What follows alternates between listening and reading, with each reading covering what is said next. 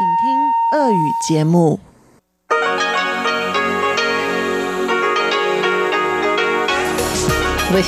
Международное радио Тайваня. Здравствуйте, дорогие радиослушатели! В эфире Международное радио Тайваня, и вас из тайбэйской студии приветствует ведущая Анна Бобкова.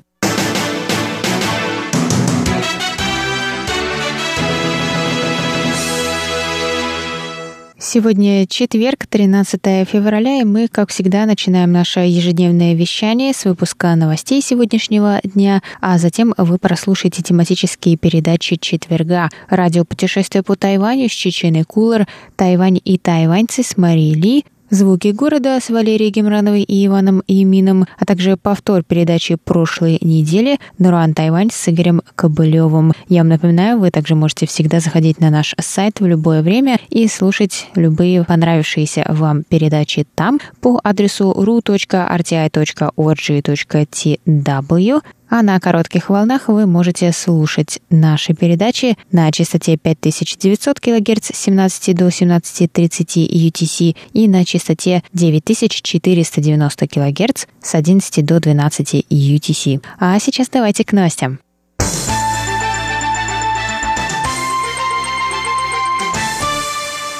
В Центральном противоэпидемическом командном пункте сообщили о решении отозвать меру по допуску китайских супругов и детей тайваньских граждан, у которых нет тайваньских паспортов, на Тайвань. Эта мера была предложена днем ранее. В центре прокомментировали, что такая мера значительно увеличит нагрузку на медицинских работников Тайваня, и правящая Демократическая прогрессивная партия отметила, что правительство ставит в приоритет здоровье граждан Тайваня.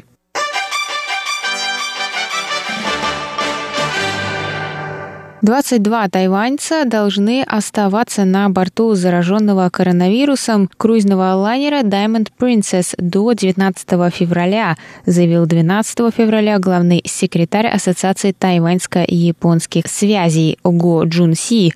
Diamond Princess пришвартовался в порту Иокогамы третьего февраля после того, как у восьмидесятилетнего пассажира из Гонконга был диагностирован коронавирус. На данный момент анализы ста семидесяти четырёх пассажиров лайнера дали положительный результат на вирус. Однако некоторые эксперты считают нужным вернуть тайваньцев домой. Бывший замглавы Центра эпидемического контроля Шивани И написал в своем фейсбуке, что Японии стоит разрешить желающим странам забрать своих граждан, так как это позволит снизить нагрузку Японии в борьбе с вирусом. Известный тайваньский иллюзионист, видеоблогер Чэнь Жишен оказался среди запертых на корабле пассажиров. В своем фейсбуке он рассказал о чувстве беспомощности, которое испытывают находящиеся на борту Diamond Princess, но попросил своих поклонников не волноваться, потому что его друзья уже смогли передать ему запас лапши быстрого приготовления и витаминов.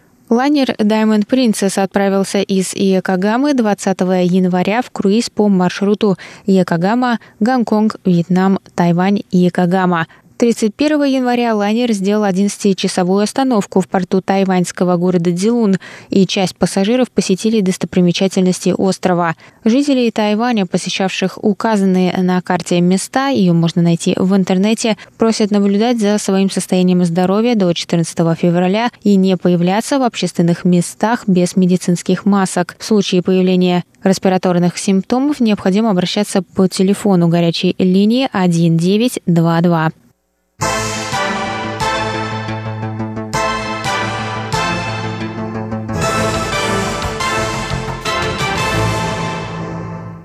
Тайвань выделит два миллиарда долларов США на борьбу с последствиями вспышки нового коронавируса. Об этом сообщил премьер Суджин Чан тринадцатого февраля. Специальный бюджет в размере шестидесяти миллиардов новых тайваньских долларов был выделен на борьбу с последствиями влияния эпидемии коронавируса в течение одного года. В результате распространения коронавируса и отсутствия туристических групп из Китая пострадала туристическая индустрия Тайваня, гостиницы и транспорт.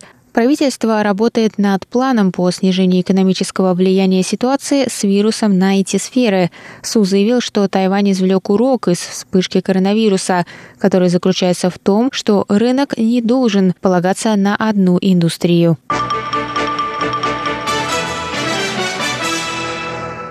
Директор Американского института на Тайване, де-факто посольства США на острове Уильям Брент-Кристенсен посетил тринадцатого февраля законодательный юань Китайской Республики и встретился с новым спикером Ю Сикунем. В рамках встречи они обсудили американско-тайваньское сотрудничество и обменялись мнениями по различным вопросам. Ю выразил благодарность американской стороне за поддержку Тайваня.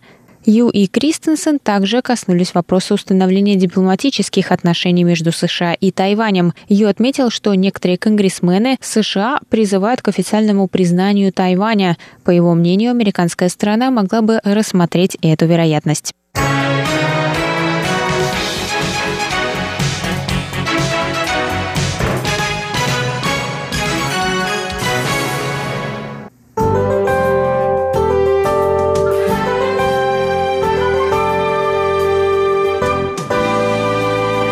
Сейчас прогноз погоды.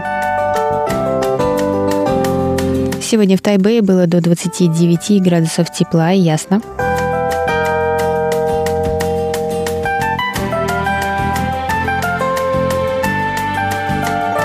Завтра в Тайбэе обещают до двадцати семи градусов тепла, возможны дожди с грозами.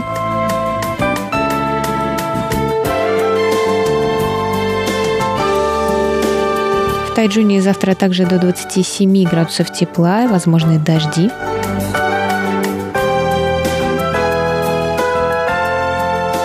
А на юге острова в городе Гаосюне до двадцати восьми градусов тепла и также возможны дожди.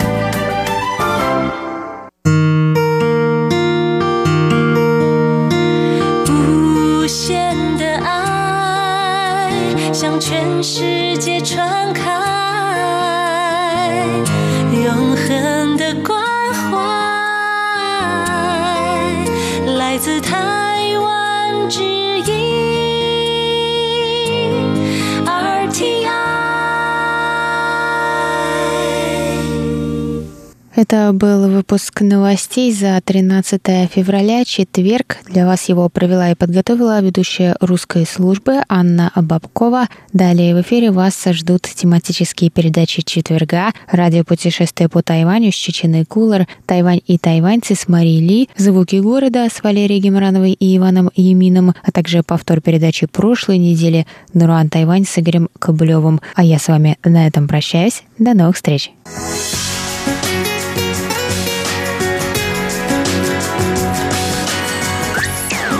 В эфире